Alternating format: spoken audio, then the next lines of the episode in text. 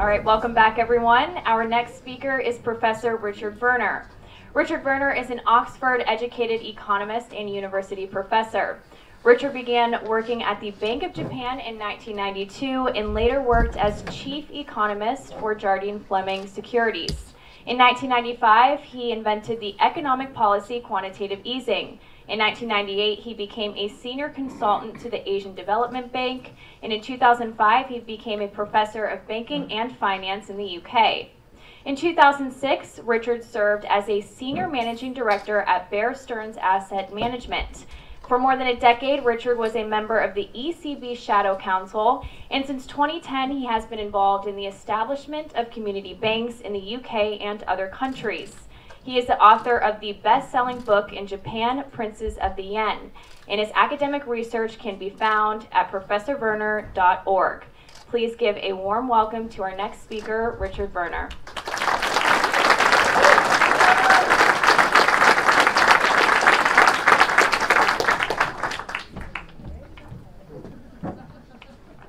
Thank you, Taylor. And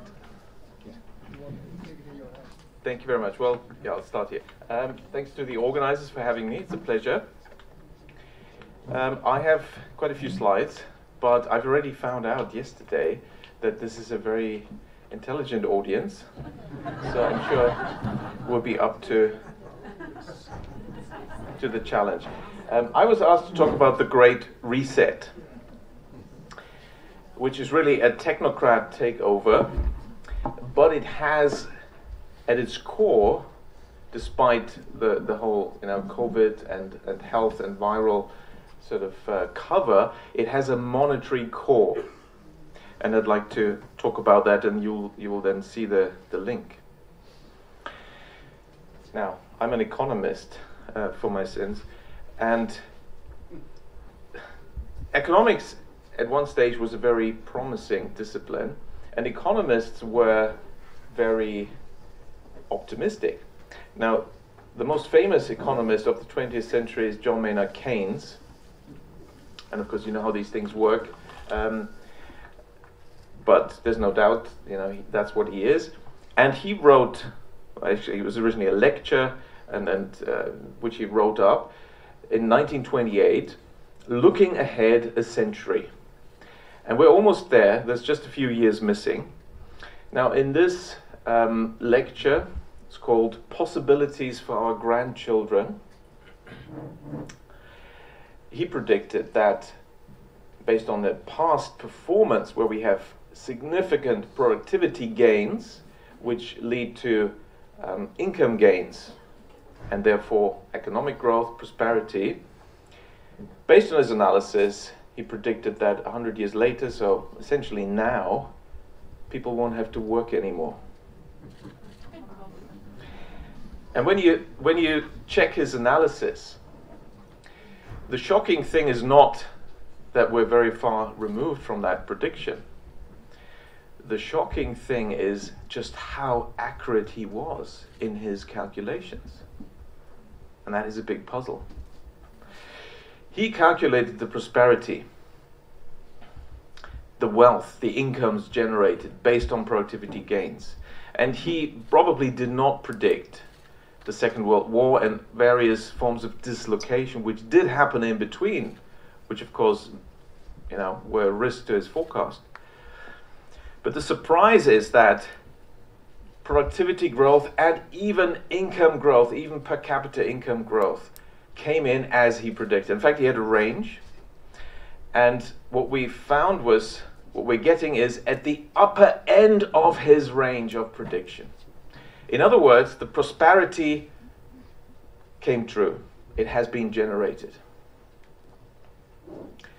But we still have to work. So, what's gone wrong? what Keynes could not fathom, what he could not imagine is that all this productivity and all this income and all this wealth would be generated and yet would be so unevenly distributed that a very, very small group would claim it all and keep the rest as working drones. That he could not imagine. But that's what happened. So, we had these wonderful promises by economists, and uh, well, there have been some, some setbacks. Now, of course, when you look at the general um, the mood in economics after the Second World War, there was again this mood of optimism. There was good economic growth in the 50s and 60s, and it seemed ordinary people were doing quite well in those decades. So again, expectations were ratcheted up, and then um, economists were again predicting we will have a lot of prosperity in the coming decades. We've already seen from Keynes that this is not unreasonable. And I think we have to remind ourselves sometimes when we, we face all these bad things that are happening and bad policies leading to bad results that actually um, the potential is there. Our problems, as JFK said, are man made, therefore they may be solved by man. And man can be as big as he wants. No problem of human destiny is beyond human beings. And I believe that's true. We have to put our minds to it. Now, let's start with one problem that we're currently facing, which is inflation. After the 50s and 60s of optimism, there was another big setback, and that was the 1970s, a decade of high inflation and not high economic growth, stagnation. So, this is called stagflation. If you look at the figures, the CPI consumer price uh, index uh, rose in the US um, by only actually 13.5%. I mean, if you look at it um, from the present perspective, then well, we're not very far removed from these figures. That was the peak of the inflation in the US. Of course, it varied across countries. Germany did even better, 7% in 73 was the highest in, in the 70s. Japan and the UK had much higher inflation rates, 23, 24%. Um, so it, it varied. Now, why did it vary? in fact, why the inflation? And why do we have inflation now? Well, let's get to the bottom of that. We were told in the 70s that this has been due, this inflation has been due to a war in the Middle East uh, which resulted in sanctions and oil embargoes, and therefore oil shocks, and therefore also price shocks. That's the story. Now, all that started in October 73.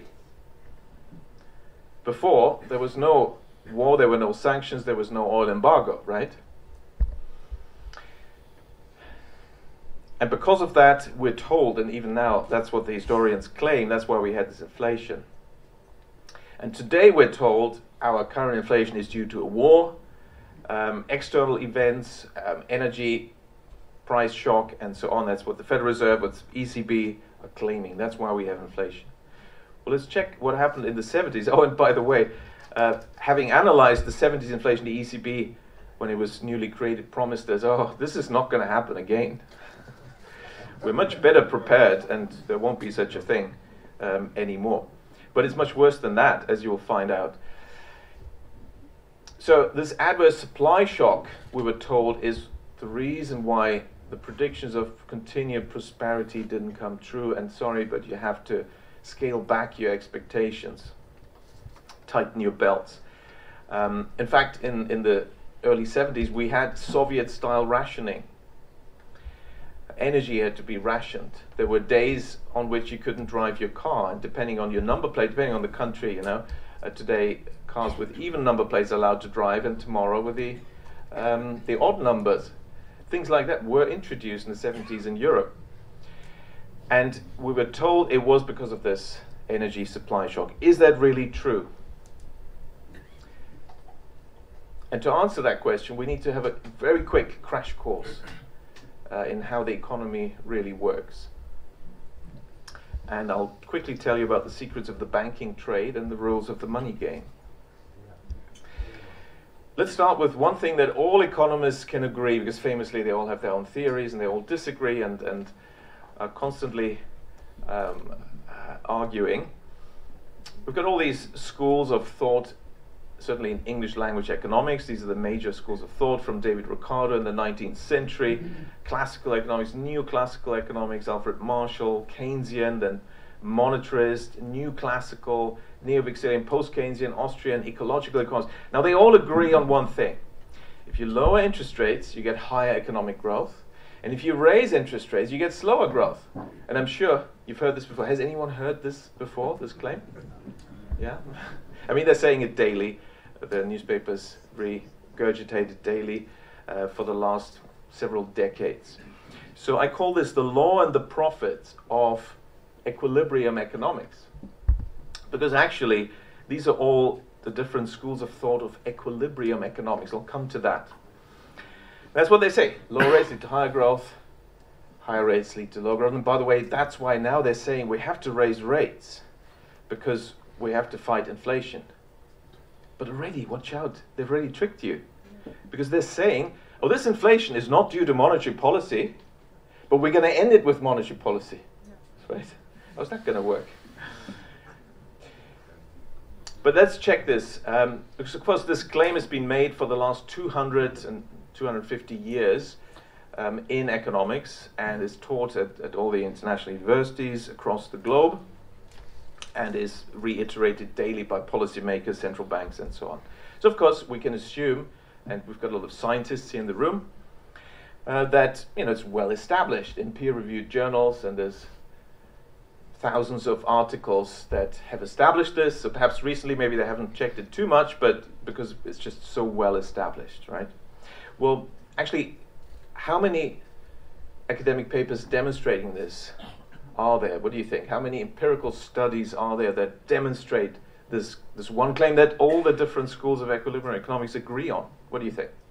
I mean, is it in the tens of thousands or in only in the thousands? Or hundreds? It is zero. There is not a single paper empirically demonstrating this. So I thought, okay, well, it's one of the taboo topics, but it's so fundamental in economics. Let's just have some empirical research on this. I mean, I'm always uh, a great um, defender of the idea that we should use scientific research methods also in economics. It's a radical idea, but. uh, so we did this study a, together with a very good econometrician, uh, Kang Soek Lee, who's at the Luxembourg Central Bank. Um, published now, the second paper has just come out this year. Um, in the first one, we had US, Japan, Germany, and the UK for half a century, and in the second one, with 19 countries, high frequency. And the conclusion is, you know, this claim that the uh, the correlation between interest rates and growth is negative. You know, higher rates, lower growth, lower rates, higher growth, and the causation is from rates to growth, and interest rates affect growth. So these are two claims: correlation and causation. Um, and we find that um, it's not true. Both cannot be confirmed. In fact, they have been rejected empirically. These hypotheses have been falsified, rejected. Um, you look at the scatter plot on the left, uh, the upper one is Japanese data, interest rates, short rates, and, and economic growth. And in the US, long rates and economic growth. It's clearly a positive correlation. But you could say, well, that's because of timing, leads, and lags. Of course, in the study, we very carefully uh, control for that. It's a dynamic uh, um, conditional um, correlation analysis in a GARCH model. But you can also see by simply looking at the timing at the right side, the time series, and you find that, um, for example, in Japan, the top right graph, the pink line is GDP growth, jumps up in 87 and interest rates only start to rise two years later, two and a half years later. Then GDP peaks and starts to fall in 89, and interest rates come later. Now you think, well, that's the central bank, these are short rates, uh, but surely the US Treasury market, the most liquid securities market in the world, is different. They're much more ahead of the curve, are they? Well, look at the graph, bottom right. And you see that, for example, in the 80s, economic growth first accelerated, and then sometimes a year later, interest rates rose, then growth decelerated, and a year later, rates started to fall. So what we find is that while the official story is high rates lead to low growth, low rates lead to high growth, the empirical reality is high growth leads to high rates, low growth leads to low rates. So this is the opposite of what they tell you. in both dimensions. Interest rates are the result of economic growth and can't be the cause, and therefore they also can't be a tool of monetary policy. That raises a number of questions, I'd say. like, what have these economists been talking about for two, 250 years? Um, it also raises the question well, okay, what is driving economic growth? And why do central banks keep up this charade? So here we are now, today, 2022. Inflation is not due to monetary policy, but monetary policy raising rates will now end inflation. Um, the inflation is due to the oil shock, energy prices, we're being told by the ECB, um, but now higher rates will solve the problem. Um, so the interest rate thesis has been soundly rejected, and central bankers have sometimes come out admitting this. I like this quote from Dame Kate Barker, who was on the Monetary Policy Committee of the Bank of England, um, and she um, admitted, I've come to wonder about my time at the Monetary Policy Committee setting interest rates. I mean, that's all they did, right? Sit around the table and then, shall we raise rates by 0.25% today, or shall we just keep them unchanged? You know, and the hours passing, you know, and hectic life, hectic life. Um, she says, it's been a bit of a waste of time, really. Well, yeah, any statisticians could have told her that. But where does this idea come from that we seem to have accepted against the empirical evidence that interest rates are the key variable driving the economy? It comes from equilibrium, the idea of equilibrium. And where did the idea of equilibrium come from? Because you see, in equilibrium, prices are key because they, they move so that demand and supply is equal, which is called equilibrium. Therefore, prices are key, and the overall most important price is the price of money, the interest rate. That's where it comes from. And here it is. And this is now, some of you may not have got a degree in economics. Hands up who does not have a degree in economics. Thank you very much. Okay. Well, don't worry. We'll cover this in two minutes now. you will find out um, the one and only tool used in economics for everything. And here it is. It's this diagram in price quantity space, used for any market. It can be the market for BMWs, or it can be the labor market in the Netherlands, or it can be the, the euro um, US dollar exchange rate. You know, any market and we have a downward sloping demand curve and an upward sloping supply curve. And because it's price quantity space, um, it's prices that move because you see, if prices are too high, then there will be excess supply. People can't sell their stuff. And then they will start to say, well, it's getting old, uh, maybe we have to reduce the price. So then the price comes down until it's the right price. Demand equals supply. Prices are too low, then there's excess demand, and the people selling the stuff will realize, hey, we can raise prices. So therefore, prices move to give us equilibrium. That's quite convincing, isn't it? It's quite an elegant little concept. And that's why, of course, it has been convincing a lot of people. But read the small print. It's like in your mobile phone contract, or in fact, nowadays, anything you do on your phone or a web page, you have to you have to actually confirm that you've read all the terms and conditions 15 pages. Are they forcing us to lie several times every day? Wow, it's a sad story, isn't it? Well, what is this? Is the small print? What is the small print here? The small print is this is true if and only if at least eight, and these are the core. I mean, there's more, but let's just focus on these eight assumptions hold. Namely, perfect information. Everyone knows everything, perfectly informed complete markets for everything. Perfect competition. That means there's so many companies that corporate profits are always zero because they're always competing away the profit. Literally, that is the definition of perfect competition. Uh, so next time when the uh, you know industry analysts tell you corporate results are out, the profits are out, oh they're again zero, you know everywhere. You remember, right? Every quarter we have this announcement, isn't it? Profits always. Um, instantaneous price adjustments. So in the supermarkets they can't have fixed prices. It's all digital because every second they're changing, right? Uh, zero transaction costs. It's not costly to undertake any transaction. No time constraints. usually, you know, students are told this sort of stuff, and and and there seems to be a bit of an audience. You know, they just don't realize once they get a job, uh, they get very busy. Um, profit maximization by rational agents. Now, that definition is very loaded. There's actually several sub assumptions there. This means you only care about money and what they call utility maximization, your satisfaction, and only your own. You never care about anyone else. Nobody is influenced in any way by the actions of others. These are the eight assumptions. Now, if they all hold at the same time, then um, we can expect that we get equilibrium. That's what economics has demonstrated. In fact, it's probably a good follow on, um, since Popper was mentioned uh, by William, um, to talk a little bit about methodology. Now, most people think economics, and they call it economic science, even. There's a, there's a, a, a prize in honor of um, Alfred Nobel in economic sciences, which actually is from the Swedish Central Bank. Um, so should be called the Swedish Central Bank Prize in Economic Sciences. But anyway, they call it an economic science. Now, what is the research methodology used in the sciences? Well, there's actually two approaches. One is the inductive approach, and one is the deductive approach. The inductive approach is characterized by the inference of general laws from particular instances.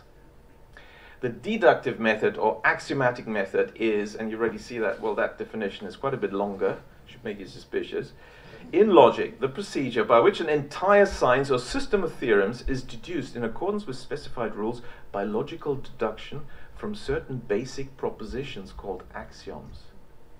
And now it gets really concerning, which in turn are constructed from a few terms taken as primitive. These terms may be either arbitrarily defined, did you hear that? Arbitrarily defined, or conceived according to a model in which some intuitive warrant for their truth is felt to exist. Intuition, feeling, wow, um, it sounds pretty scientific to me. Okay, so we've got these two methods. Now, how do scientists work? And we've got plenty of scientists here, and I'm sure they will confirm that. Um, they look at the data, look at the facts, data.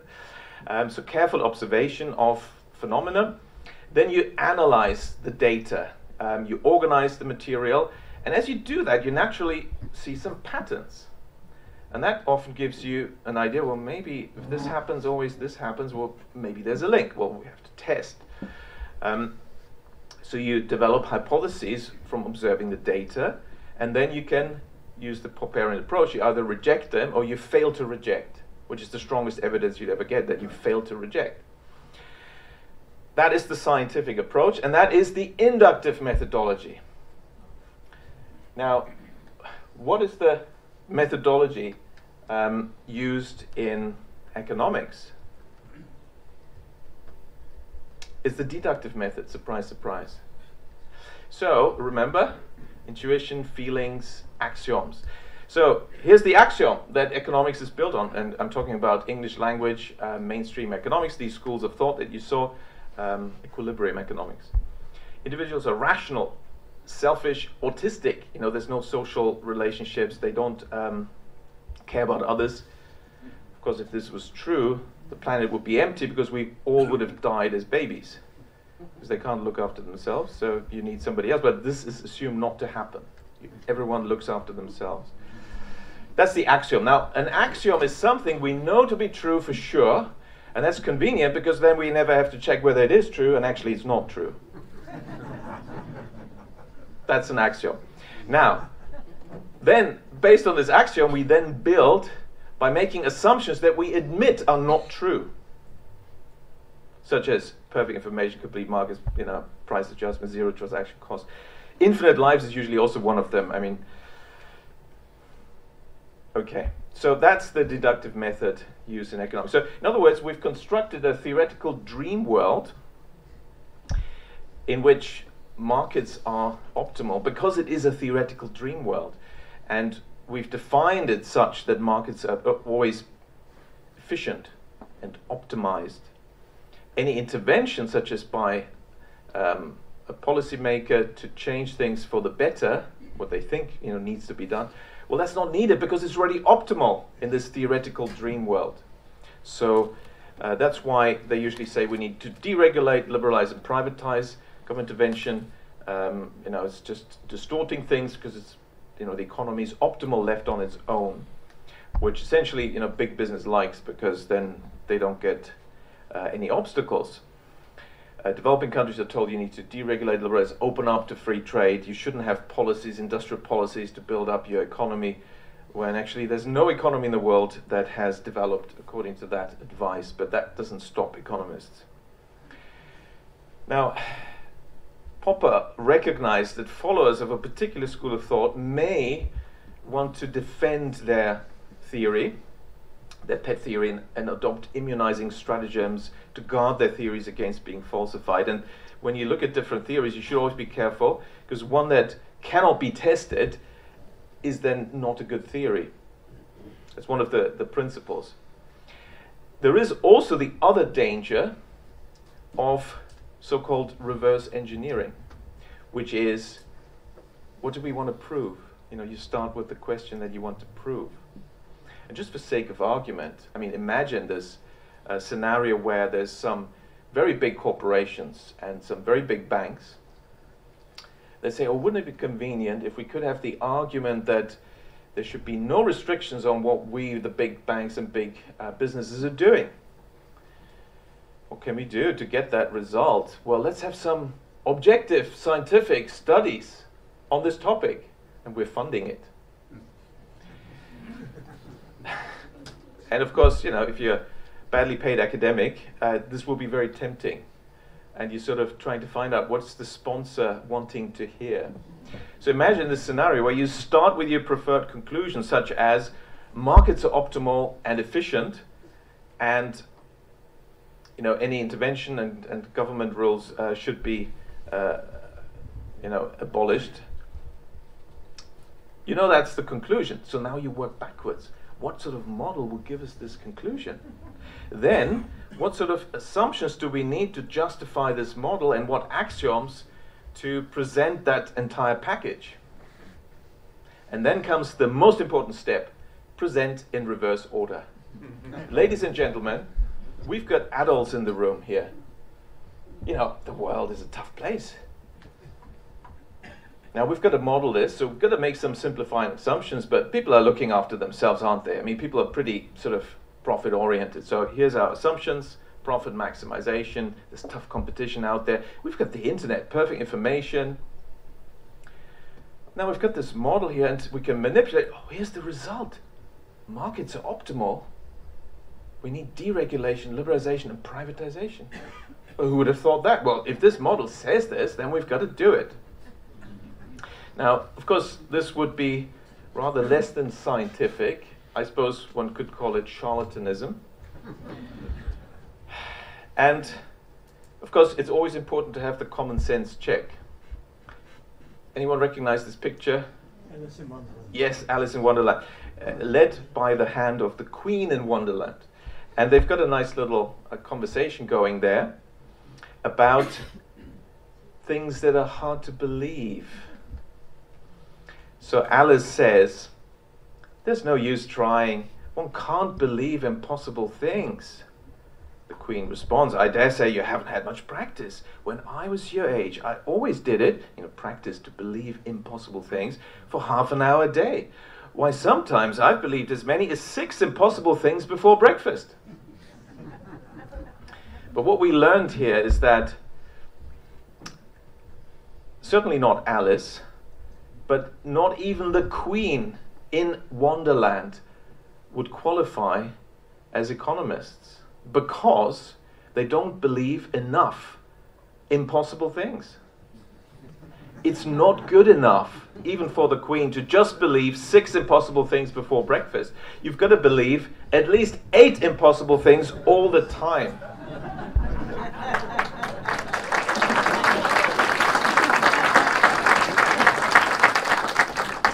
So even if we give the economists the benefit of the doubt, and they love to present mathematical calculations, let's use probability. Let's say there's the probability of any one of these assumptions to come true is, is, is high, is more than 50%. It's more likely to be true than not. So we're really helping them, giving the, them a bit um, benefit of the doubt here. Even in this scenario, say 55% that each assumption is, is true, what they seem to have forgotten, despite their maths fetish, is they haven't done their maths right. Because eight of these assumptions have to be true at the same time. And what is the probability? Even with each being true, you know, a probability of being true of 55%, of all eight being true at the same time, it's 0.55 to the power of 8, which is less than 1%. So what do we conclude from this? Because really, frankly, the probability of having complete markets, perfect competition, perfect information, is somewhat less than 55%. I think it's around zero. Therefore, we know markets cannot be expected to clear and demand cannot be expected to be equal to supply. The reality and the, the real economy out there works differently. Markets can only be expected to be in disequilibrium, and that means markets are rationed. When markets are rationed and demand is not equal to supply, what happens then? Actually, it's very simple. The short side principle applies. Whichever quantity of demand or supply is smaller determines the outcome, and a new dimension enters the analysis power. Power. Now, that, of course, is the main reason why they love to talk about only equilibrium. Uh, and you may not be aware, but I would say 98, maybe 99% of economics books are about equilibrium. They assume equilibrium, literally. You can throw them all out. It's not about reality. It's, it's very clever stuff. It's about a fictional planet that must be very far away from this one, and that may or may not exist. And some people may want to spend their lifetime, um, you know, writing works about this fictional planet. But others are more interested in what happens on this planet, and then these books are entirely useless. Because um, on this planet, markets are rationed. And in ration markets, the short side has power. Now, in equilibrium, there's no discussion about power. Are you unemployed? Oh, sorry, that's the market outcome. You know, too bad. The short side has the power to pick and choose with who to do business. Now that may be demand, it may be supply, that may vary on the depending on the market. It's perhaps most obvious in the labor market when you apply. There is more likely to be more than one applicant. And how's that decision made? They're not going to ask you what's the lowest salary you're willing to work for. Instead, the salary is more or less fixed but they're going to pick and choose who they're going to hire and what is that based on. These are so-called non-market criteria. Usually the short side will try to extract something because these are decision makers. I once tried to raise money for my global macro fund and the fund manager goes, we've, we've completed the due diligence. Congratulations, not many funds like yours pass this due diligence process. We can now invest with you. And I think, well, that's great. I mean, I was young and naive. That's great, fantastic. and silence. Then he says, we can now invest with you. That's fantastic. Okay, all right. What you know should we do next? Silence. Later, I realized, and they didn't invest, by the way. Later, I realized I should have said, "How can I make this decision easier for you?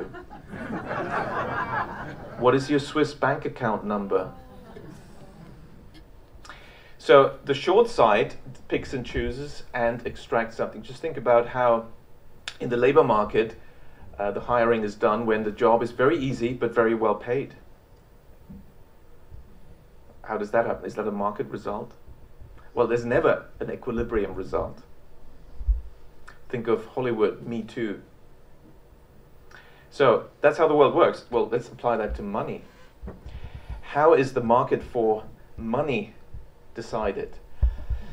Which is larger, the demand for money or the supply of money?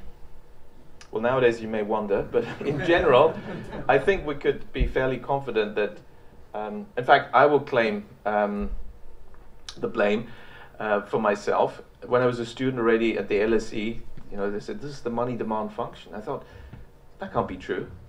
It's a horizontal addition of each individual's money demand. Well, my money demand is infinite. That makes the money demand also infinite, just because of me. Um, it's true.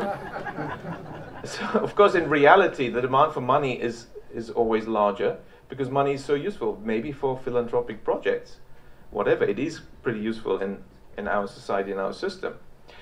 So the supply is the short side, the supply of money. And remember, this, the short side has power, the power to pick and choose. Okay, I have to drastically speed up now. So the hidden power dimension uh, becomes visible, and the money is supplied by, by who? What do you think? It's supplied by banks. Economists say that banks are deposit taking institutions that lend money. The truth in economics is almost always the opposite of what they tell you. The truth is, and you can confirm this in law, banks don't take deposits and banks don't lend money. It's true, and I've demonstrated that. Um, we can't go into details because I'm out of time, but the money supply is created by banks as they invent money newly from scratch, and some of you may have heard about this. Uh, this used to be very much suppressed information. When I first published about this in 91, um, yeah, it, um, you get called all sorts of names. But by now it's become very um, established, although still it is not yet admitted mainstream opinion. So the bank purchases the, the loan contract, which is an IOU. The bank in the business of purchasing securities. Uh, bank deposits don't exist, they're loans to the bank. So as the bank purchases your loan contract, it now owes you money, which means there's a record created for the debt it owes you, which is called a bank deposit, and that is newly created out of nothing. Sorry, that was a bit quick, uh, but we're out of time. Um, but once you realize that the money is created out of nothing by the banking system, you realize there is a world of abundance. We can solve all these problems. We don't need to have unemployment. We don't need to have business cycles. We can solve all these problems. Countries can develop very quickly. We don't need to have boom bust cycles. We don't need to have inflation either because the system works very, uh, very easily. I mean, money is created through bank credit. It's called credit creation, call it C. Credit can go into the GDP circulation or non GDP asset circulation. And we get three scenarios. If it's used for asset purchases, you get asset inflation, um, these, these booms that are usually followed by busts because it's a Ponzi scheme. Uh, the bank's creating money, pushing up asset prices. This will continue while they continue, and as long as they continue to create money and push up asset prices. Once that stops, asset prices come down, the late coming investors will go bankrupt and the banks will start with non-performing loans, then reduce the lending, then asset prices come down further, you get downward spiral, banking system goes past, the economy is going to big recession because banks don't even lend to the real economy. It's always the same, has been played hundreds of times, just in the last 60 years, 100 instances in the world. Always the same game. Now, when credit creation is used for consumption, you get consumer price inflation. That's what happened since March 2020. So I warned uh, this is going to lead to inflation. Um, when they did it in 2008, they did it differently. It went to asset markets, and we did not get inflation, as I also warned early on. The redeeming feature of the banking system is this green box. This is bank credit creation for um, business investment to implement new technologies, increase productivity, and that creates economic growth and jobs, and can be done at any moment and any in any situation. It's always non-inflationary. You can even do it full employment. You can still have high economic growth. Growth is just a statistical accounting fiction, which is also why it can't hurt the environment. You know, how can statistical uh, fictions hurt the environment? Pollution hurts the environment. And you can have pollution when you have zero growth or negative growth. So the argument that growth is the enemy is wrong, but the currently the, the technocrats and central planners, they want to reduce growth, so they are demonizing growth. Um, and and that's why they make this this argument. So we've got the sustainable form of credit creation, uh, and we've got the unsustainable form, which will lead to always the predictable disasters. Um, asset price bubbles like in Japan in the 80s, massive credit creation, then 20 years of recession. They could have ended it, of course, but it was a policy decision by the, by the Bank of Japan not to end it and extend the recession. Now, I need to solve that puzzle of the inflation in the 70s. Now that we've got this crash course done, we can very quickly actually now come to the conclusion. And perhaps I get two extra minutes or so for the conclusion. So, what created the 70s inflation was actually not this oil shock, but the money creation in the banking system under the policies of the Federal Reserve. You see, bank credit creation was already booming in, in 71, and 72, peaking in March 73, 16.4% in the US. That caused the inflation shock one, one and a half years later. And the, the same is true for other countries. You know, look at Germany, um, 14% growth, creating the inflation later, and this was in 73. Japan peaked in 72. This is well before the oil embargo, OPEC, and all that story. And the same, of course, is true for the current inflation. I warned in 2020 we'll get this inflation one and a half years later because, unlike the 2008 policy, which did not uh, create money for general consumption spending, only asset uh, inflation, uh, since 2020 they increased credit creation for general spending and consumption, and that leads to the predictable result of inflation. So. Um, big difference. So here are the top seven claims by central bank economists that are false. Interest rates drive the economy and the negatively correlated. Of course, you know the true story already. Um, the positively correlated um, and follow growth.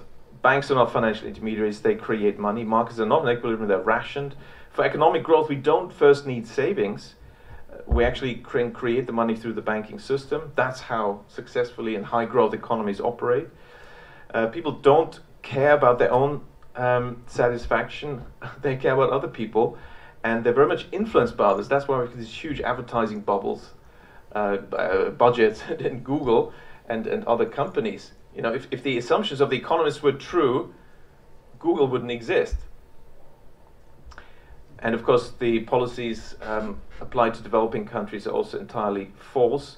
No country has moved from developing country status to developed country status based on the IMF World Bank policies of deregulation, liberalization, privatization. Um, financial crises, inflation, and business cycles are not random shocks, as the central bankers tell us. They're created by central bank policies, as you may have guessed by now. Of course, you shouldn't be surprised by this lack of knowledge and disinformation. In fact, economics was the first discipline where they tried for decades already what is now happening in other disciplines, including, you know, natural sciences, medicine, health sciences. Um, and of course, the suppression of dissent has been well practiced in economics. Um, so let me now conclude. Um, you know, official truth is not actual truth, as Lord Acton already pointed out. How have the central planners reacted to these revelations? Because this is becoming now demonstrated in peer reviewed journals, which was difficult, but it's happening. Um, they responded by pushing rates to zero, which has been um, bankrupting a lot of banks, imposing a lot of bank regulations, particularly in the Eurozone, to um, centralize the banking system. Um, ECB says there's too many banks. Which country do they mean? This is the one sticking out is Germany with 1,800 banks. Well, the goal is to reduce that to just a handful of banks. They've done it in, in, in the Netherlands. The central bank forcibly um, merged 120 credit unions, uh, cooperative banks, into one uh, a few years back but this is happening elsewhere. The abolition of cash, of course, is the other goal, so that in the end we only have digital currency left. And they, of course, want to, on the one hand, reform even the banking system to abolish the power of banks to create money.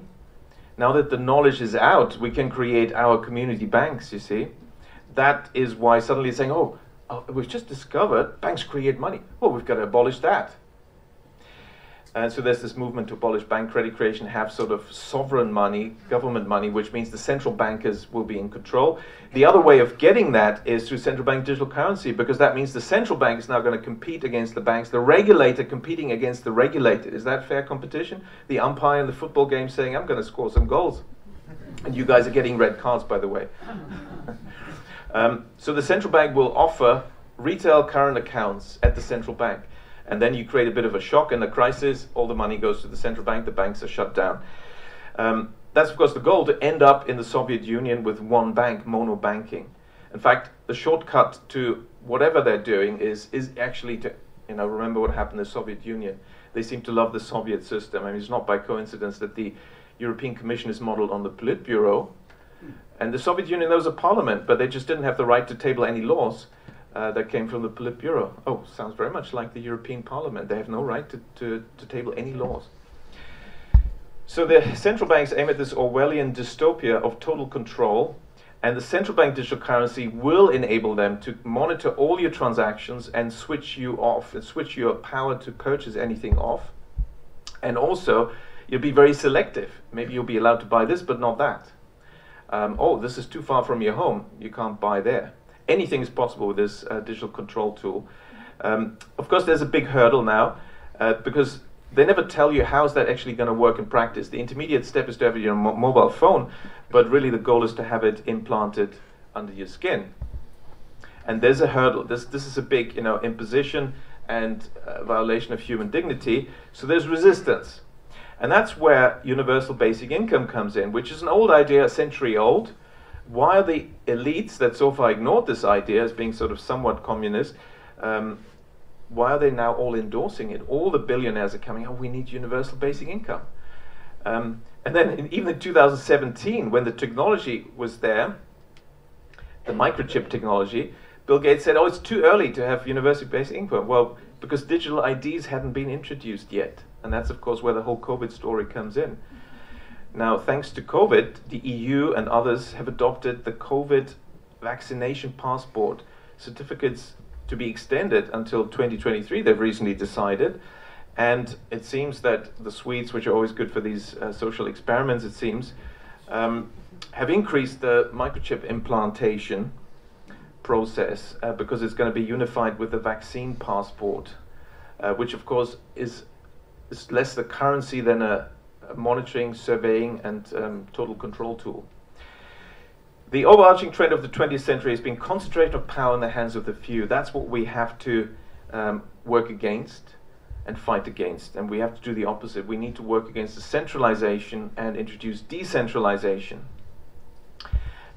I think because money is at the core of their plans, we should also respond with a monetary response among other responses. Namely, we should work hard to decentralize the banking systems and create new community banks funded by the community. This is, it's not that expensive to set up a community bank. Um, and that means we have our own local central bank that creates money for that community, only lends locally, and is accountable to the community. Any organization that's uh, too large, and that happens very soon in terms of the, the number of decision makers in an organization, becomes unaccountable. So small is beautiful. We need small, accountable local community banks and reoriented economy towards um, community um, sources, and that is a way of fighting against this. The cooperative movement is an important one that will also fight against the centralization. We have to support it. To be careful, there's lots of controlled opposition at the now very large associations governing this, um, whether it's the farmers or the cooperative banks. Um, that's that's of course a big problem, but grassroots from the grassroots direction, I think we can fight against that. Um, so setting up community banks is, is a way to do this and also make sure there's lots of job creation. Um, I think I've mentioned a lot of the other stuff. Thanks very much.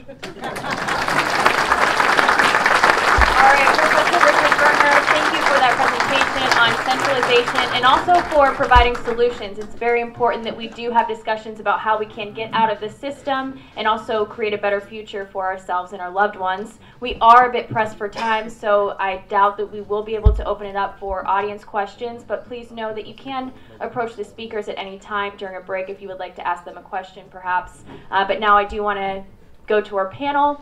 We are joined by Mads Palsvig, Peter Sturman, and Willem Engel. I'll just go straight in line. I'll start with you, Mads. Any questions for Professor Richard Werner or comments or thoughts that you have?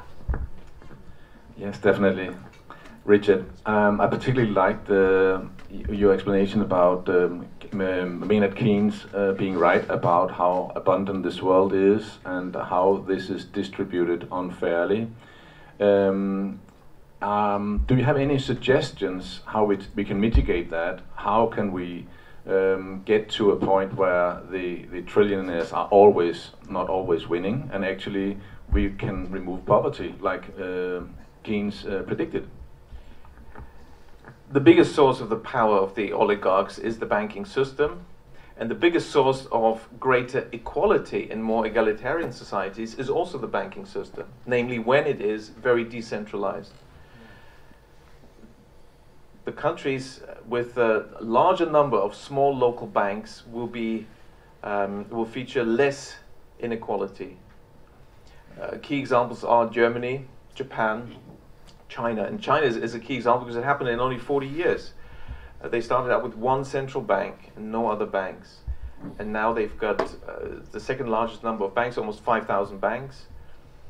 And that's not only created a lot of growth, but also local prosperity that's been totally unseen, unimaginable in a very, very short time period. Um, and essentially, by having a cooperative banking system, of course, you can combine that then also with corporate, uh, corporate, um, you know, combined with voting, and can be also introduced on the political level, you know, greater autonomy on the local level. Um, these are solutions to avoid the, the, the problems of centralization of power and inequality. Any centralized solution is by definition really not addressing the problem. It's, the centralization goes with inequality. It's the few deciding for the many, and surprise, surprise, is good for them. Thank you. Peter Sturman?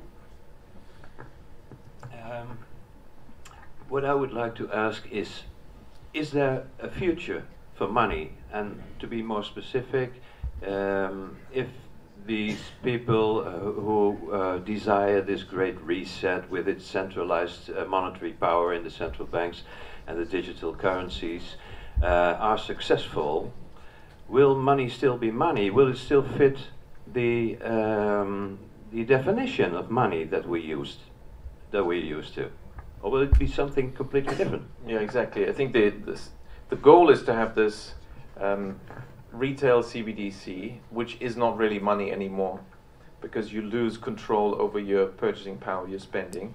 It's subject to the decrees of the central planners, and when you fit in and, and you make the right decisions, that's okay. But anything outside their prescribed scope will not be possible. So it is not anymore uh, money in the normal sense. Just a, just a, an instrument of power.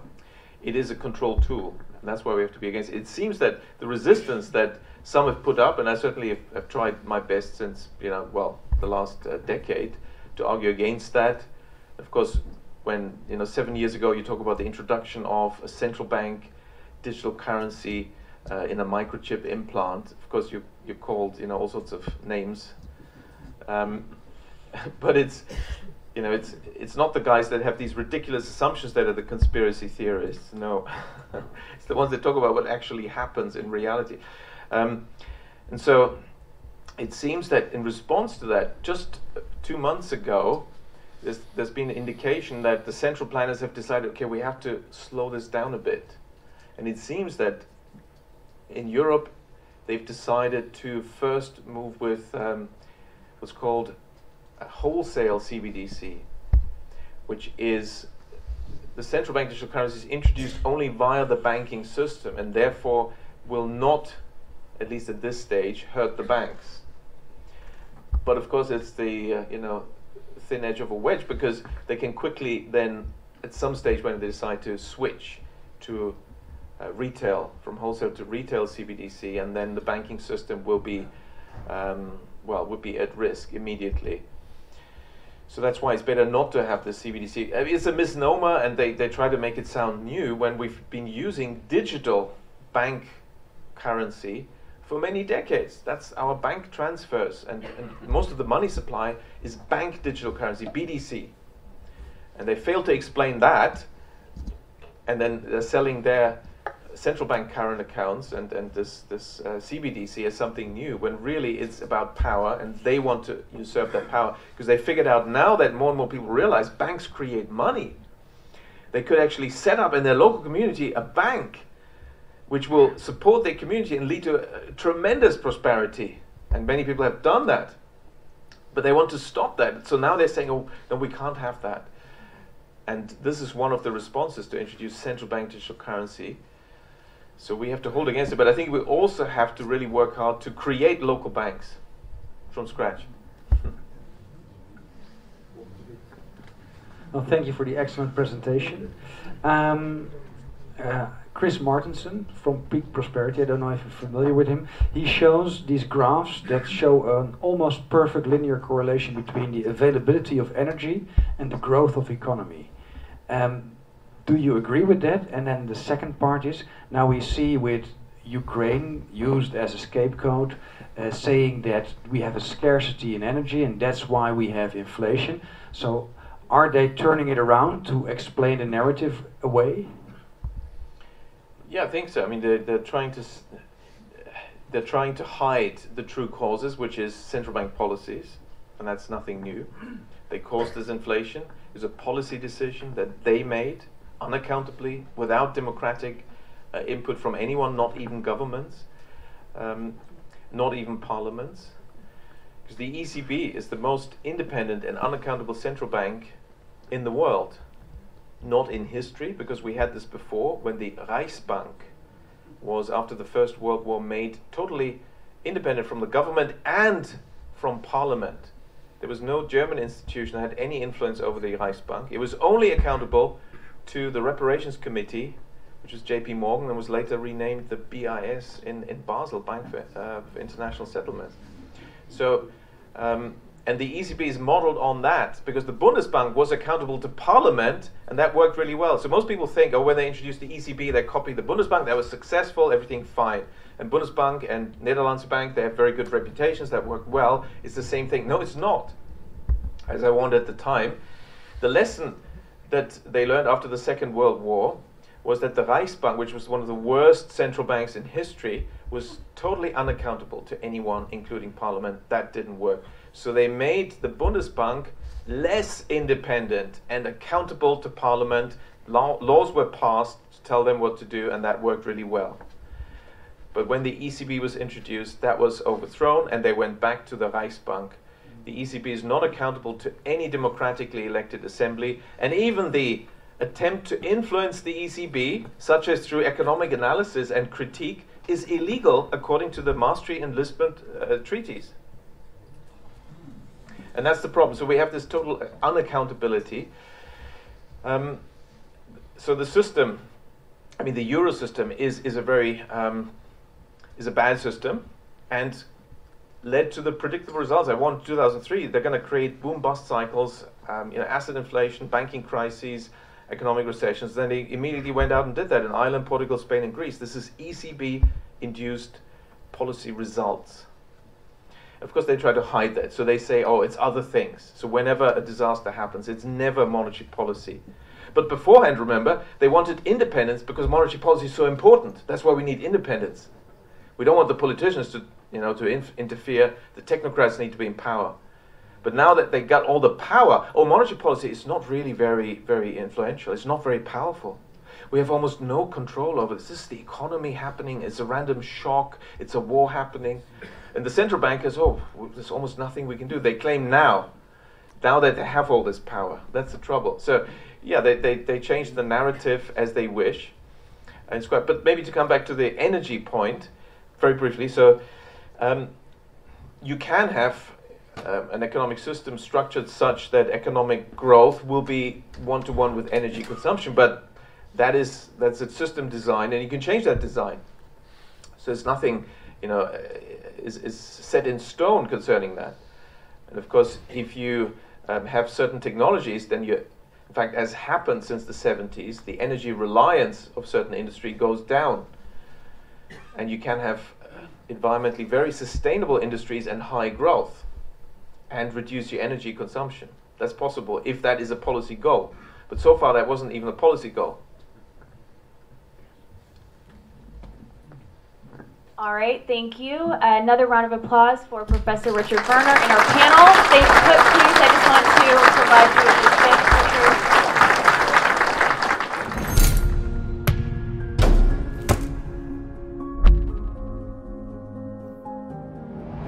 Welcome, you're watching the uh, International Science Summit in Amsterdam. My name is Tom Switzer, and we do a series of interviews in the studio with the speakers and lecturers who are giving a great number of lectures on uh, COVID, on the 2030 agenda, and so on. Um, now, today is my guest is uh, Richard Werner. Uh, Richard Werner uh, in German, uh, Richard Werner in English. what, what do you prefer? I don't mind. I don't mind either. Okay. well, uh, Richard Verna in Japanese. uh, okay, uh, because uh, you lectured uh, as well a couple of years in Japan, in Tokyo, and then went to the UK where you are a professor now for 18 years. Um, in Japan, you wrote a bestseller on uh, what, which was actually predicting the financial crisis of 2008 and now. And you're specialized in uh, a lot of very uh, important events coming up, like the CBDCs uh, and the Great Reset in financial economic uh, uh, sc scoop. I would say. Um, thank you for having you here, and nice to to uh, nice to have you here in the studio. Thank you. Um, you just gave a lecture on the CBDCs and the 2030 agenda um, and, the, and the COVID idea, which was uh, very interesting. Um, can you, can you give us a short impression of, of your uh, lecture? Yes. Well, I was asked by the organizers to speak on the Great Reset.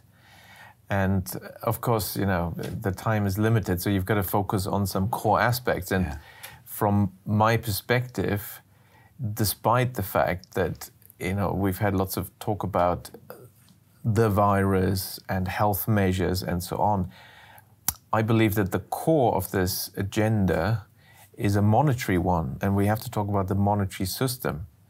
So I gave it the subtitle "The Technocratic Takeover and its Monetary Core." Um, and so we need to understand the background. Um, I, I did not expect or predict the COVID events because I hadn't actually been following what has apparently been going on for a while in the in the health sector specifically. You know, as an economist, I've been watching banks and banking and economies and markets and so on, and, and government and central bank policies in that. But it seems that it's very closely connected to what's been going on now for decades in the monetary arena and why, there is a, there's a connection. why do they want the central bank digital currencies? Right, exactly. Um, actually, uh, what, what, what became obvious is that, you know, already in March 2020, yeah. when suddenly we had these lockdown policies, which were a really big break in, in terms of health measures, because in, in medicine, you do not quarantine healthy people. You know, you don't lock up Usually people. It's, no, that's no. never been done. Mm -hmm. And that's not been a you know, public health policy. So that's very unusual. And I also noticed that during that month, some other unusual things happened at the same time, such as several central banks came out and had meetings and, and um, uh, reports published about central bank digital currencies. Did you follow the, uh, that tendency already. That, of course, of course. Yeah. So, and what I noticed is that now they, they were really stepping it up and they were okay. getting much more proactive uh -huh. and public about it.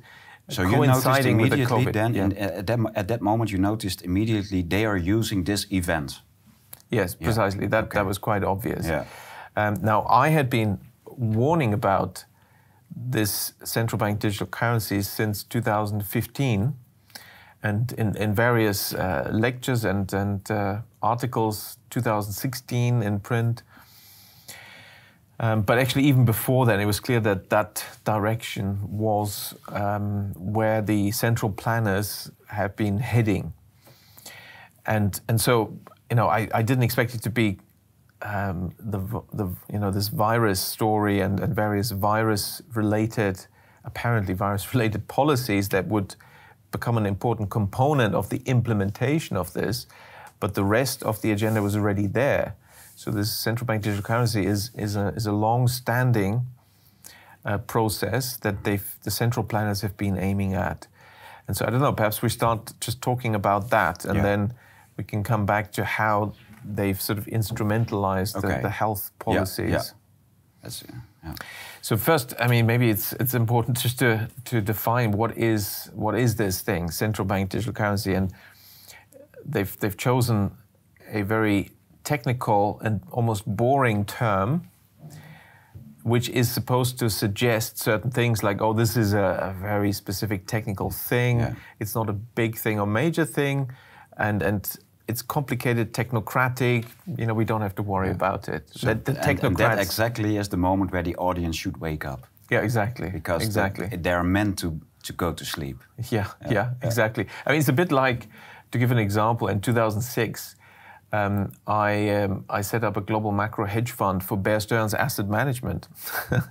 and the salespeople were not selling my fund, were not raising money for my fund, although I explained that, look, with, you know, I, I make money with this fund by watching and measuring bank and central bank credit creation, which is their true policies, not what they say, which is, you know, the public faces the interest rate policies, but really inside the box, what they're doing is quantitative credit policies. And analyzing that, that's how we're going to internationally allocate the assets, and, and that's how you get a return in currencies and, and bonds and equities. That's the idea of this uh, fund, which I set up and headed and was senior managing director, portfolio senior portfolio manager at Bear Stearns Asset Management, Bear Stearns Global Alpha Fund. But, and we had what I don't know, it was a small fund. Uh, we just started it, 35 million, something like that under management. But the salespeople were supposed to raise a lot of money and, and boost the size of the fund, but they weren't doing it. And so I asked them, well, why not? Um, well, it's, there's too much to explain uh, there's another fund, in fact, two funds that are just flying off the shelves, and then we earn more sales yeah. fees. Yeah. Namely, and this is just another example of this technocratic name to suggest that oh, something complicated, technocratic, but sort of boring, safe is happening. This one is called the Bear Stearns uh, Structured Credit Strategies Fund and the Bear Stearns Structured uh, Credit Strategies Enhanced Leverage Fund. Now, these funds, I mean, that's pretty long, not exactly yeah. catchy names, but sort of technical, boring, yeah. probably safe. Safe, yeah, yeah. You trust it immediately. Yes, yeah. and exactly that. I mean, they, and so why were they flying off the shelves? Because they had a performance that you could draw with a ruler, very straight, no volatility, not very high. Mm-hmm. It was below 10% in those days. That was sort of modest performance, but steady, no volatility. And in finance, they tell you risk equals volatility. If something's volatile, it's risky. Yeah. So they were flying off the shelves because all the fund managers and institutional investors in their risk models, oh, this is low risk. Oh, and this name, very technocratic, boring, it's fine, let's invest there. Well, it went up performance straight line and then straight to zero. Really? Complete what they call the technical term in the hedge fund industry is a blow up. Oh, okay. and both of them, of course, because yeah. the high leverage one had even higher leverage than the other one, which already had high leverage. Yeah. And that's how you get your blow up. Yeah. So it was a trick, uh, basically. Um, whereas mine, you know, did well and performed, but you know the, the and investors and it chose still, the risky one because it had yeah, such yeah, a boring name. And so and it's still so, going? Your your fund? No sadly bear stearns when these two funds blew up bear stearns blew up ah. the whole company. And it was one of the first. That was in fact 2008 the financial crisis. I started with bear stearns in 2007 then lehman brothers came next and mm. so they also closed my fund. Terrible. Despite the fact that it's you know one of the better performing funds okay, but, okay. Um, mm. But it's, it's an example, you see. So, so why are the central bankers choosing this name? One thing is it suggests that it's something new because we haven't heard central bank digital currency before. So it's something new that they're introducing. That's not true. Do you know that we've been using BDC for many decades? Okay, it's not CBDC, yeah. but it's the BDC part of CBDC namely bank digital currencies. No. We've I, been using those. That's what you do. Okay. When you get your you know, paycheck, your salary. Yeah, yeah, it's all, it's all digital. Or when you transfer yeah. money to somebody, yeah. that's digital money. Yeah. That's the money we have in the bank. It's not, it's uncovered. You see, and that is bank digital currency. So we uh-huh. have been using digital currency for many, many yes, decades. Okay. It's it's the banks, it's issued by the banks, mm-hmm. and it served as well. There's no problem with it. Mm. So what's new now is the central bank is saying, oh. Um, we want to get into that. We want to get in on the act. And the trouble is because the central bank is the bank regulator. You really got to start yeah. wondering well, hang yeah. on, should the regulator now suddenly compete with the regulated? Another name for central bank digital currency in the original idea uh, is, is, you know, is retail current accounts at the central bank. That's really what it is. So you've got an account with a bank, yeah. maybe a local Dutch bank. Mm-hmm um, and the central bank is saying, oh, actually, you can open an account with the central bank. And that's where you can have your money and do your transfers through yeah. the central bank. Now, is that fair competition? Like No, if the bank regulator is U- saying usually the central bank is a wholesaler, actually, and and- Exactly. and, the commercial banks are the, are the retail banks. Exactly. Yeah. But if the central bank is now saying we're getting into this, we want to deal with the public, we want to give the public access to to us, our balance sheet, and they can have an account with us, Mm-hmm. that creates some big problems because it is to start with unfair competition. Yeah. It's as if in football the, the umpire says, "I've- "I'm getting bored here as umpire. I will score a goal. I'm going to join now. I'm going to score some goals. And in fact, by the way, you guys, you're getting all red cards because you're in my way Yeah. right? I mean, who's going to score most? Clearly, the umpire. Yeah. And that's the risk when we have the, the, the bank regulator saying, oh, we're going to go into banking, we're going to offer current accounts, Yeah. accounts for the public with us. Um, that's a big break in the, in the system. In fact, it's tearing up the old agreement that is a sort of you know Mm-hmm. Yeah, unwritten agreement between the central bank and the banks that the central bank will only be wholesale and the banks will deal with the public. But it, it, have, have, we are actually living in a system where big money and big government coincides for decades now. So it is already uh, the big money and big government. That So what do you call such a system? It's a system. It's a cartel. It's when, uh, when wh- wh- whatever. big company and big government collude. There is a name So- for so that, yeah, which is, is not it- a nice name. okay, but but is it is it uh, just a facade we are looking at that we are separating commercial banks from the central banks now because it's already one system. So the CBDCs are not actually changing anything really in the current situation. well, they do. They do because with banks, the you know the the commercial banks, the retail banks, we have diversity, and we have decentralization. Now, of course, it depends on the country. And some countries have only a small number of banks, mm-hmm. and therefore they are very concentrated. Like the UK, five banks Yeah. account for most of the deposits, ninety percent. here as well. Uh, but in Germany, there's 1,500 banks. In America, And a lot of banks. exactly. In America, there's many small banks, local banks. Four, in five Germany, banks. in Germany, 80% of all banks are not-for-profit local community banks. Okay. And that means in such a system, there is local accountability Yeah. because the local community banks they only lend locally and you can get involved in various ways Yeah. and you can find out what they're doing and you can go to their, their annual meetings and ask Yeah. questions Yeah. and you know they, they won't be able to to do really extraordinary bad stuff because there are more real checks and balances. But once an organization gets too large, nobody can supervise them. And that's true for the, the global big banks. I mean, the, the regulators have no idea really what's going on. So they just made them systemically relevant, i.e., Yeah. they will always get bailed out because, you know, they're just already too much uh, ahead, too big, and too complicated. The conclusion after the 2008 crisis should really have been let's make sure we have much more decentralized banking systems with many small banks. Because the German banking system, which has the largest number of banks in the whole of Europe by far, Yeah. also was the most stable one in the 2008 crisis. There was no recession in Germany, no unemployment. Well, now we, we get a we have a German bank which is very who's very risky at for years already, Deutsche Bank.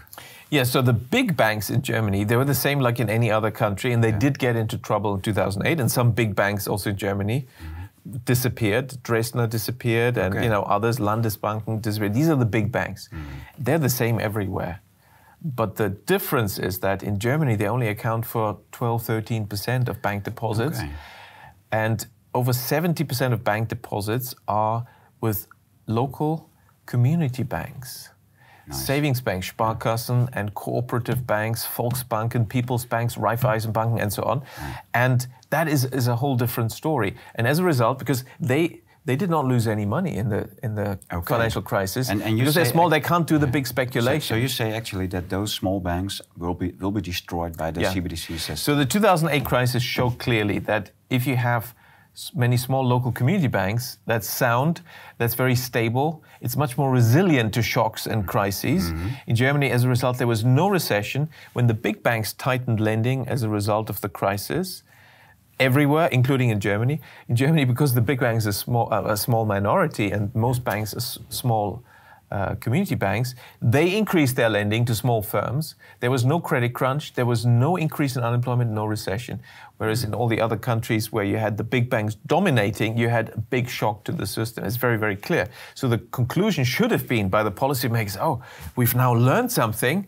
We should actually create many small local banks and, and have a system more like Germany, which in fact many countries had in the past. I mean, the Netherlands had many, many more cooperative banks you know, Rabobank, yeah, agricultural yeah, banks, yeah. and uh, you know, community banks.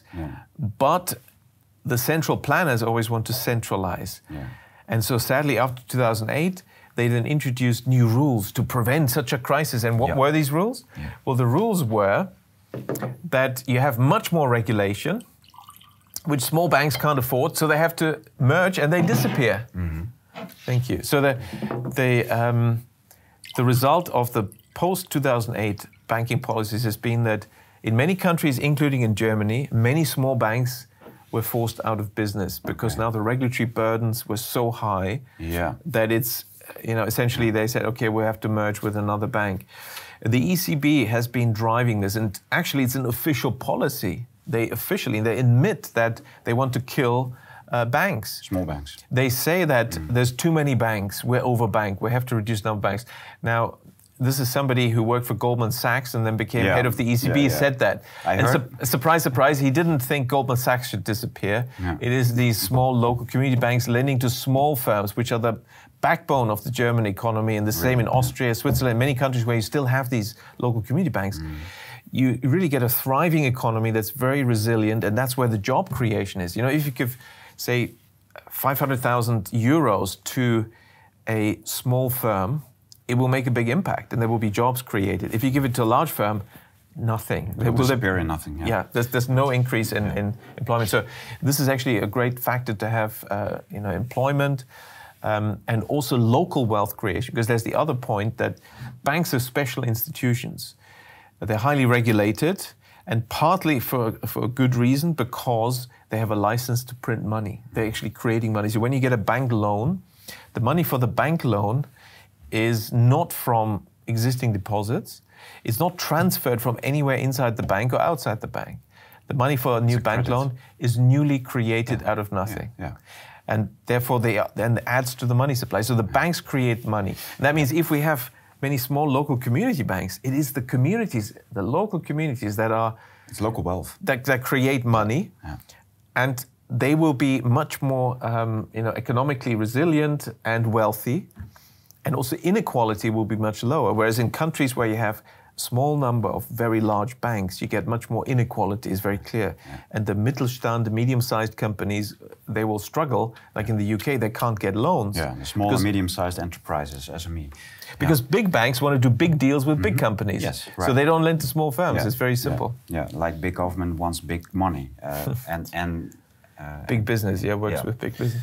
Yeah, so that's it's very interesting. And then in 2014, 15, um, uh, the the Bank of International Settlements and uh, the Fe Federal Reserve in America, and I get I, I thought BlackRock was involved as well in in uh, making this plan for the central bank digital currencies, or um, is it or is it an older plan? It's slightly older. I mean, it started really with the introduction of uh, Bitcoin. Okay. And you know, there's a Bitcoin white paper. Earlier, there were various white papers by the NSA, which is a sort of uh, sister organization to the CIA. Um, and when then Bitcoin was actually pushed by some mainstream organizations such as the Financial Times. Very early on, the um, Reuters and Bloomberg that put out financial quotes would already include Bitcoin prices. And there would be big articles about Bitcoin when it was totally fringe and tiny, nobody knew about it. Mm. Um, but then there was more and more, and then the some of the large banks, J.P. Morgan, started to um, to say that well, we're going to collaborate with people that work with Bitcoin or other similar electronic, you know, distributed ledger, uh, blockchain-related uh, currencies similar to uh, to Bitcoin, and then also central banks said, oh, we have to get in on this, and so Bitcoin has served as a sort of excuse for central banks to be able to say, we also need, there's this market demand for this now. In fact, this is what Lagarde said. That's why we need to consider now introducing CBDCs because you know we have to offer something. When really, as I said, I mean, there's no need. We have digital currency. We've got bank digital currency. Yeah. That's worked well. Mm. There's no, and particularly in continental Europe, it's actually the best system in the world. It's very okay. fast transactions. There's no, there's almost never an error. I mean, I've been in other countries where you have entire items and systems to handle reconciliation errors and you know, settlement errors and so on. Yeah. It doesn't happen in Europe. So it's, it's a very effective system. Um, and so why do we need something? You see, that's where Bitcoin was useful. Is that, oh, we, we do need something else now mm. because central banks also need to offer something similar to Bitcoin, which is a very weak argument, really. Okay. Is it somehow related that they might introduce Bitcoin themselves to in the end make the argument that they also needed a digital coin. Yeah, exactly. I mean, that's it. Yeah, You see, so because the, the the origins of Bitcoin are still is there. It's a black box. Nobody know.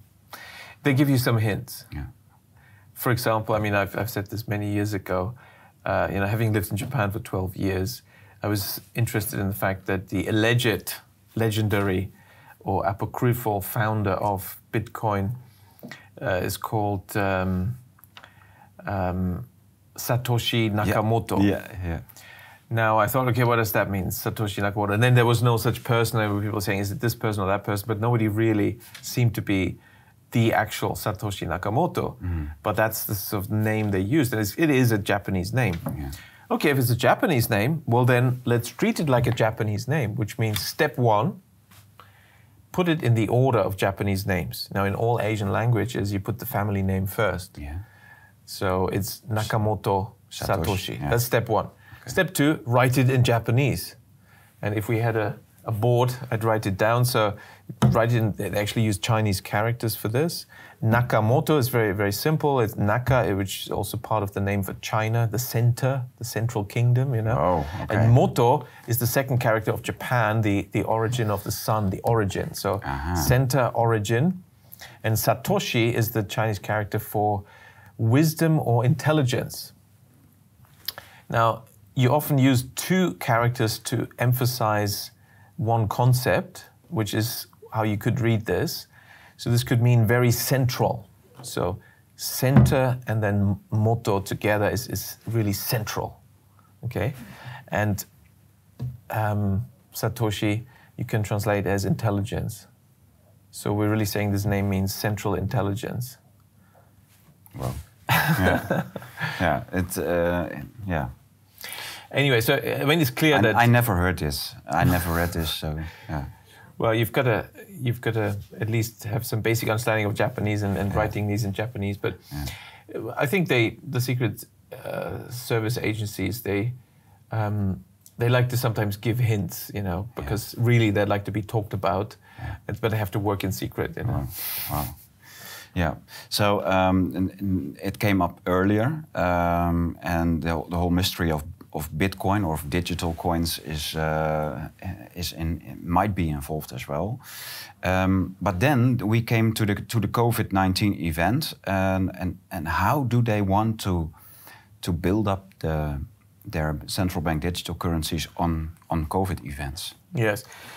So the the idea had been by central banks to introduce this, as we said, central bank digital currency but the one funny thing is that they'd never told us, and by now we've had lots of articles on CBDC, right?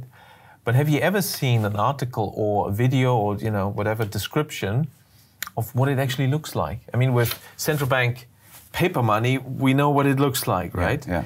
yeah. Bank digital currency, we know, and you know we've used it ourselves. We know what it looks like. But what does central bank digital currency look like? You see, so they never talk about that because people won't actually like the looks of it. Yeah. Because it apparently looks, and, and several central banks apparently, as I, as I heard from my sources, have already fully developed the final stage of CBDC. I mean, it comes in stages, initially likely through your mo- mobile phone, yeah. but that's only an intermediate step. Mm. And the final stage is, you know, it's, it's small, and it's the size of a, a grain of rice. Now, why is that? And it, it, that grain of rice is your entire wallet, or? Yes, it's your digital ID, yeah. your wallet, uh, can be your your um, your passport, your key.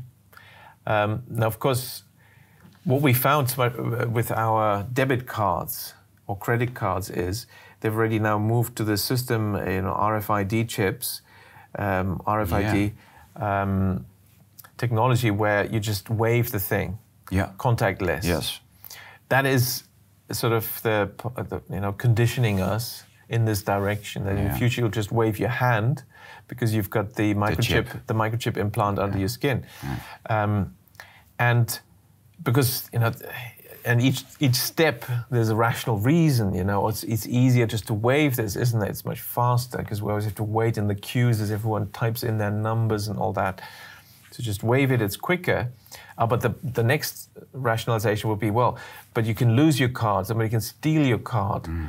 and then you're just waving yeah. that's kind of risky well yeah. wouldn't it be nice if you couldn't lose it and nobody could steal it um, you know so but it's clear that that's sort of it is almost a step too far for a lot of people because it is a violation of human dignity to actually inject something like that under the skin. So mm. um, that's where you need some more persuasion.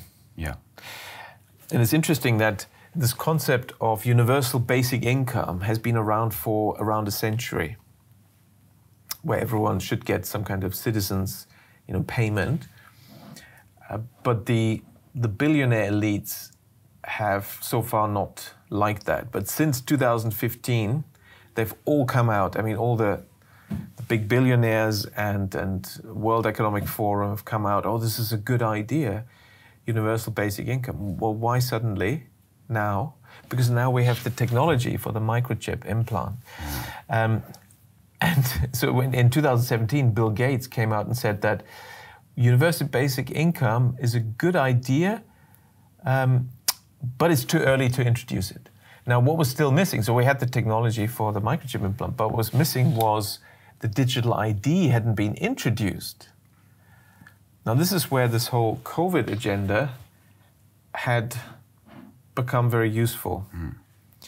So they were really uh, uh, planning this maybe decades ago, and every couple of years they were they were uh, sitting around a table and having fun with each other and well how do we implement this actually? What what what can we make up to to uh, make the people doing this what we want? And then they they they they just do something. Well i mean this is how it works in economics you see. Most people think economists um, they are like scientists where you objectively analyze the data then you as you sort of uh, you know assemble the data, you organize the data, you see certain patterns. Oh, maybe this happens whenever that happens. So maybe there's a link, and then you test a, a hypothesis, yeah. and then you come to a conclusion. This would be scientific work. That's not how it works in economics. Okay. In economics, you um, and I'm talking about mainstream economics, neoclassical economics, and so on. Um, what you do there is you start with your conclusion. What do you want to prove? And of course, what, what they have been wanting to prove is that um, markets are efficient and optimal, and government intervention is inefficient, and therefore we should deregulate, uh, liberalize, and privatize. That's the conclusion they've wanted to prove. And then you work backwards. Well, what sort of model will give us this conclusion? And then what sort of assumptions are needed to justify that model? Mm-hmm. And then present in reverse order you present your assumptions for sake of yeah. argument. Let's assume X, Y, Z, and so on. And uh, then we get this sort of setup. We manipulate it. Oh, oh, surprise, surprise! Here we can show that government intervention is bad and markets should be left on their own. There should be no restrictions on big business. There should be deregulation, liberalization, and we should privatize any national assets which are so the things are going on for decades. These, yes, these, so so you start with your conclusion, you work backwards, you present it the other way around. And that's yeah. been going on for decades in economics. So mm. um, it stands to reason that, um, particularly when you're in the business of central planning, you start with your goals. I mean, what do you want to achieve, and then you work backwards. How do we get there? And then what is needed for that? I mean, that is the function of central planning. Yeah. Of course, it doesn't mean that central planners have to be in charge and, and necessarily are in charge, uh, but we clearly have some people that love central planning. Yeah. Um, it was very popular in the Soviet Union. That was the central planning system, but it's a disaster. It failed. So that's why it's sad to see that so many people, um, for example, in Europe, seem to love central planning and want to, you know, quite desperate to introduce central planning and giving more and more power to central planners, when really a decentralized yeah. system and structure is much more resilient. And because with central planning, you give so much power to a small group of people. Mm. Even if they're very, you know, very good people, just human error alone yeah. would have much more disastrous consequences in a central planning system. But then also, if you have the wrong people being central planners, not necessarily thinking of the greater good, then of course you will get a lot of disasters for the majority. And that's the trouble. So um, we have to be very much aware of this reality. We, we will. Uh, it's, a, it's an. Um, yeah, the story is uh, it's very revealing. I would say um, I, I learned a lot.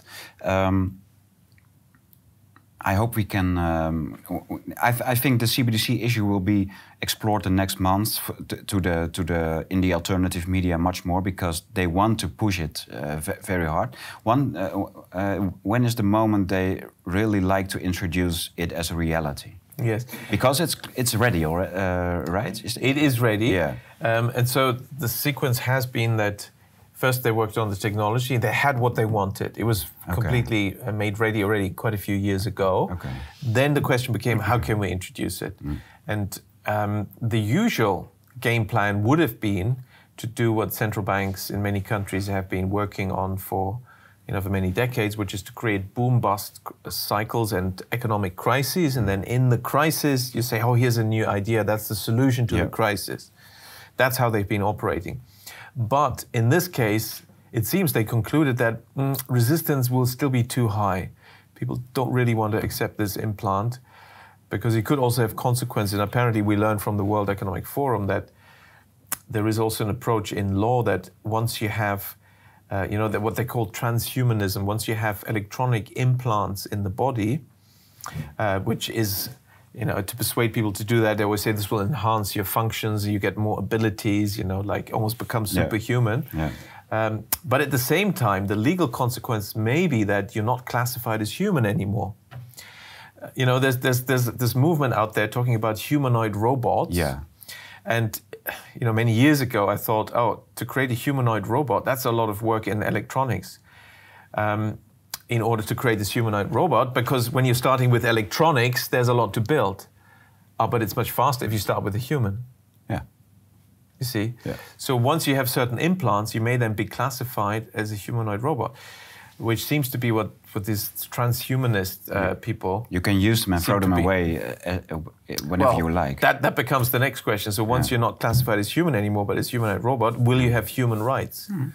And they've done, World Economic Forum has done surveys asking people, yeah. do you think humanoid robots should have human rights? And most people say, no. Well, you know, that could be you, you know, once you've accepted the microchip yeah, implant. Yeah, they Hopefully signed, not. They signed their death sentence, actually, so, yeah, almost. Yeah. So, um, so then um, the question was how to introduce this, and because clearly there is going to be resistance, they thought, okay, maybe just the simple way of creating an economic crisis is not going to be enough. So we need some um, some other measure, and that's where they work on, um, you know, um, gain of function uh, um, virus research yeah. and bioweapons uh, comes in, which of course you know officially forbidden, but we know the that particularly America has been against the international treaties, working on that in many, many laboratories, also in the Ukraine. And so I actually, to, to do this whole plan, to, to make it happening, the, the, the, the medical uh, element is crucial. Well, I mean, it's not my plan, and so yeah. um, uh, it seems they have concluded and the medical that the medical has to step part.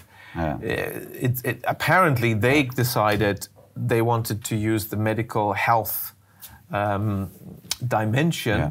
in order to introduce digital IDs. Exactly. Yeah. Because I suppose they felt that um, if you scare people enough, So instead of using the crisis sort of stress, use a different form of stress, which is just being scared for your life. Yeah. If people are scared enough for their life by just creating this, you know, imaginary, they will do anything. imaginary, you know, the, uh, you know, lethal threat, then and and here's the solution, you know, with this digital um, health pass, which is a form of digital ID, you will be safe and we can make society safe. Yeah. They figured, okay, that's where resistance is least and that's how we can introduce it. And then it's just a small step from the digital ID, which again will be initially, is, you know, is as we know already our QR codes on the phone, but from there we can move further to get some implant uh, under your skin that will um, then serve as that ID, but why not also have some extra functions? You know, you can have X, Y, Z and uh, digitally enhance things. Yeah. So that seems to be where certainly the World Economic Forum has been pushing, and it's published on their website. You can look up all that, you know, this transhumanist agenda and Im- digital implant agenda, and and microchips are just one example of the type of stuff they want to implant. Yeah, yeah. Meanwhile, that's the reason why they're they're doing it all. Yeah, well, it's it's thrilling. Um, thank thank you for this uh, for this brave story, the research you did. For, um, I hope you uh, you can. Um, um uh, enlighten us uh, for for a long time, and you can uh, can can go with telling us uh, about it, um, because it's I, I can imagine that it's it's not easy to tell this story and and keep on well, the academic work as well. I mean, it's it's become easier because more and more people have have seen this, and now many people are talking about this. Mm. Um, it's it's become more and more apparent. Um, of course, it remains important to educate people about yeah. what's going on, but and I think the way to do it is just to try to be objective, look at the facts, be open-minded, mm -hmm. check the facts, be critical uh, always and make up your own mind on something after having checked the, the facts and yeah. data. That becomes much more important as they are, you know, pushing various health solutions. You know, is this really good for you? And everyone mm. should decide for themselves. That's become more important.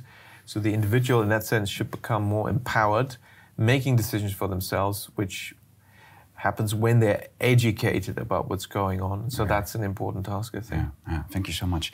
When uh, you, as a watcher, uh, audience, like to know more, I can uh, personally rec recommend the Solari report from uh, Catherine Austin Fitts. Um, it's in English. Um, maybe you have your own uh, recommendations to to uh, further uh, uh for further reading or watching. Well, yeah, I mean, you've mentioned my book Princes of the Yen. That's yeah. available um, by quantumpublishers.com. Nice. Quantumpublishers.com. Um, it seems, yeah, it's very expensive on Amazon, um, okay. and may not be the uh, the original uh, new edition because there is a, a censored edition. There's a, an edition where one chapter is missing. Yeah, uh, very important. that was the chapter uh, warning of the the global financial crisis. Yeah. yeah. Mr. Werner. Thank okay, you so much. Thanks very much. Yeah. Thank you for watching. Uh, you can uh, watch the other videos from the International Science Summit as well. A lot of in, um, interesting speakers and very inter uh, interesting uh, lectures. So uh, you can uh, watch the lectures themselves and also the interviews with the speakers. Deze video is mogelijk gemaakt door